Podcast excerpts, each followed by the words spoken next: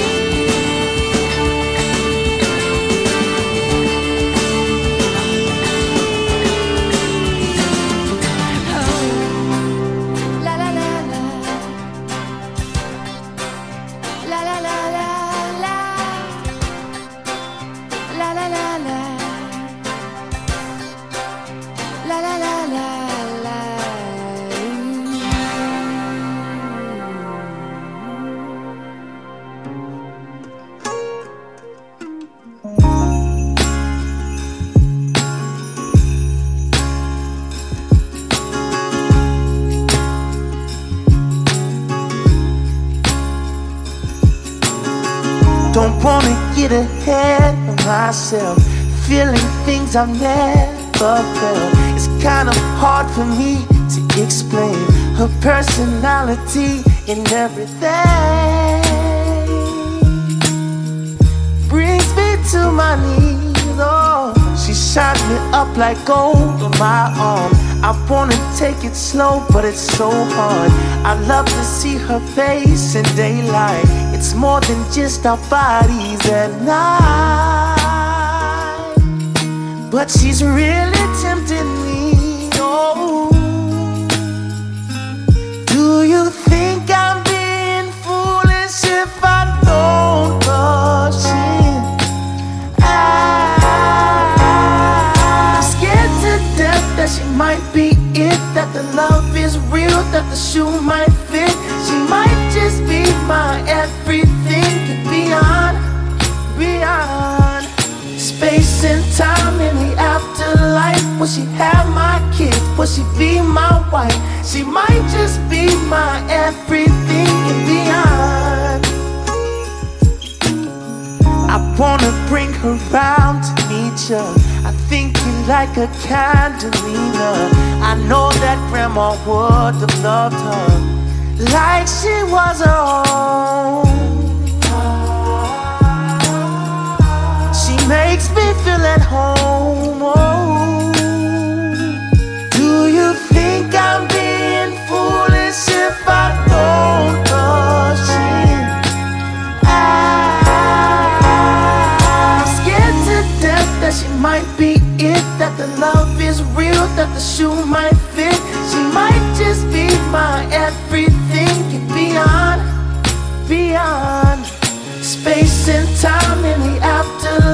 Will she have my kids? Will she be my wife?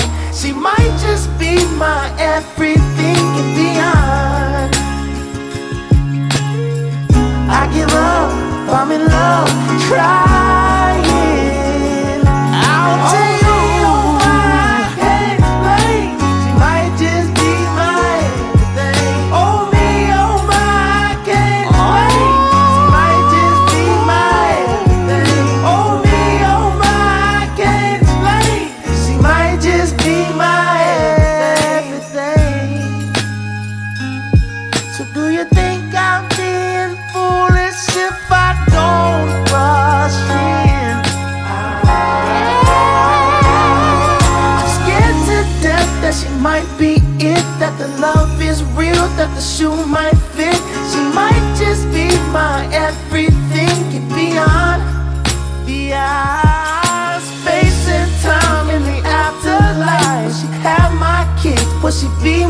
Wife? She might just be my everything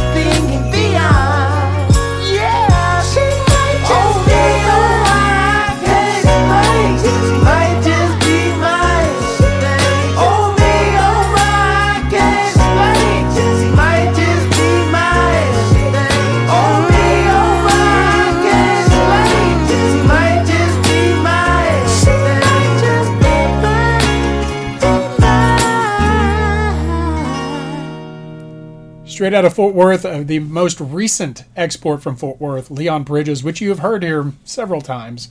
Uh, we're very proud of Leon, and uh, he's actually headlining the uh, Fortress Festival coming up here in the next couple of months in Fort Worth. Probably one of the best things about that festival is him and, and the Cush. You know we love our Cush.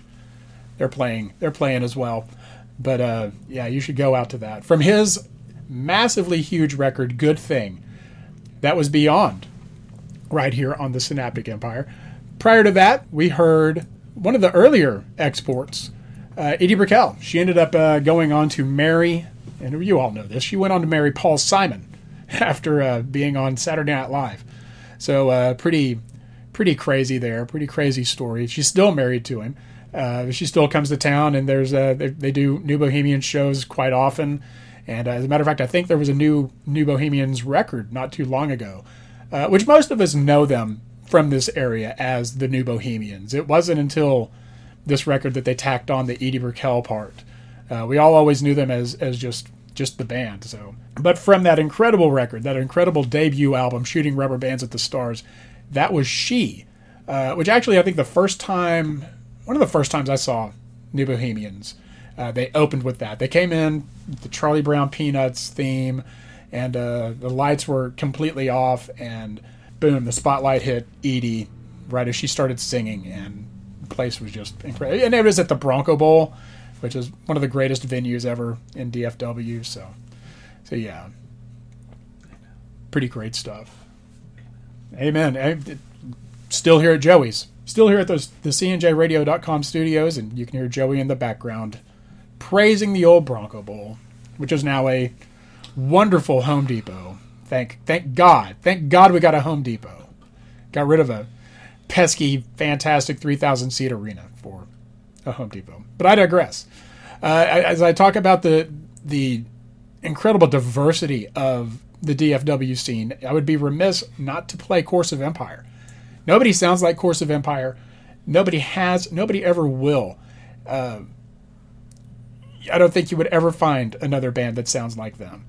Uh, unfortunately, I guess due to uh, personalities, there will never be a full Course of Empire reunion. There's been a couple of like mini reunions under the uh, under the moniker Curse of Vampire, but as for Course of Empire, you know, probably not ever going to see that, uh, which is a shame. I did get to see the last Course of Empire show and watching my old friend Mike Graff stand on stage at the end at like 2:03 a.m. I mean, bars over, bars shutting down, and he just wouldn't he wouldn't put his guitar down. He just kept playing.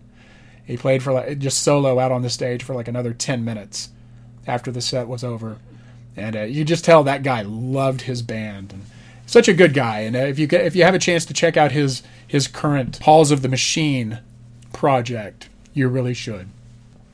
All that to say, from their very first record, Course of Empire, this is Coming of the Century right here on Little Scene, audio transmission number 122.5.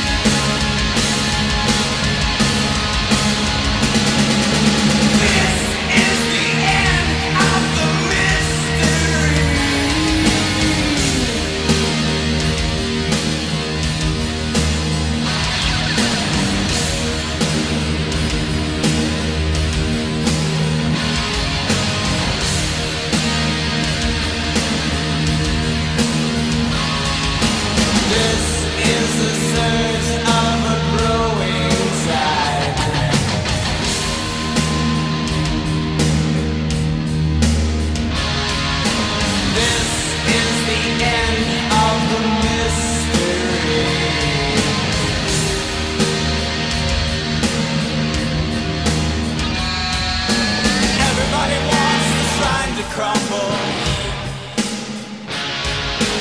Everybody wants to see tomorrow. Everybody wants to win to listen. Everybody wants to leave the place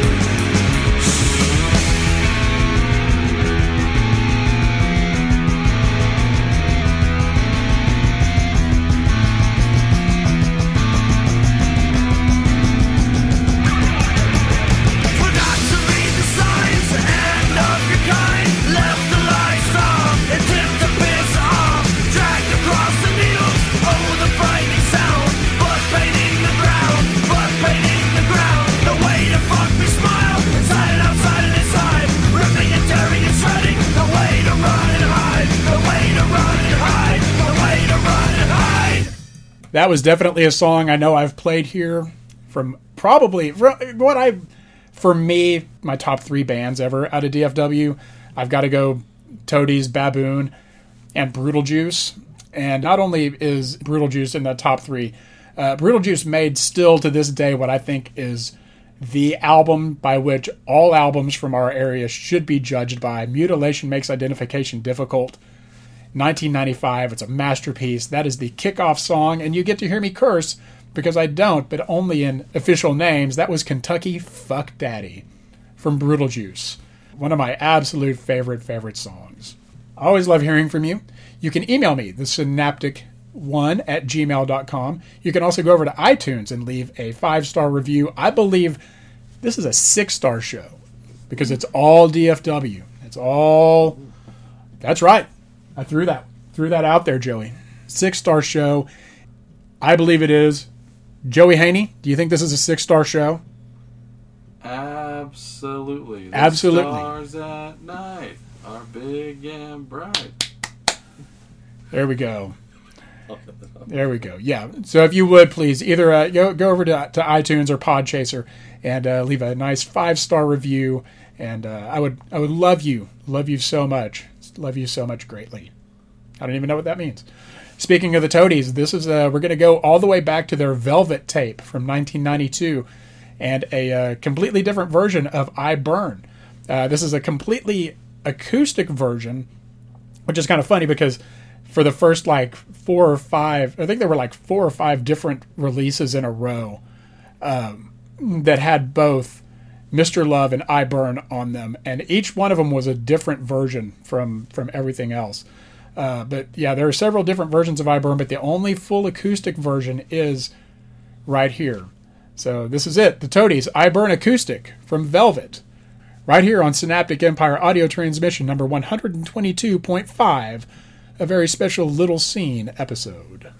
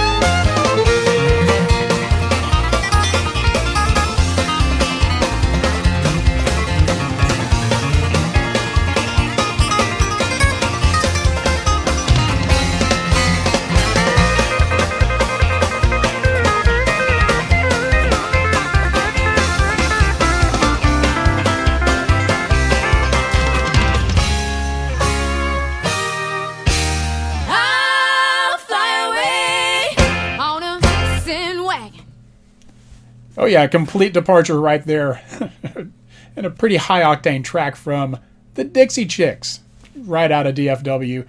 They had several records actually prior to Natalie Maines joining the band and uh, taking them uh, up at the charts and into infamy. Uh, this was off the second record that they made with her, Fly. That was Sin Wagon. Prior to that, we heard from probably one of the first metal acts ever signed out of DFW. Pro- I think they may have been signed right before Pantera actually was. Rigor Mortis, off of their original first record. That was Demons. Bruce, we love you, man. We do love you. That's all I'm going to say about that. Speaking of uh, DFW metal and uh, deceased DFW metal, Dave Williams making their first uh, their first ever appearance here on the Synaptic Empire Radio audio transmission. Uh, this is Drowning Pool. I had a I had the pleasure of working with them on their first couple of records that they put out uh, when I was doing distribution in Crystal Clear Sound, and this song actually showed up on the EP that ended up coming out prior, and then this song ended up being a WWE song and, and was actually performed at WrestleMania. Uh, so yeah, pretty cool stuff there. I always liked this one. Supposedly, I guess it's got a songwriting credit uh, by members of Deep Blue Something, which if that tells you what's going on there. Anyway, Drowning Pool, Tear Away from their album Sinner, right here on Little Scene, Synaptic Empire audio transmission number 122.5.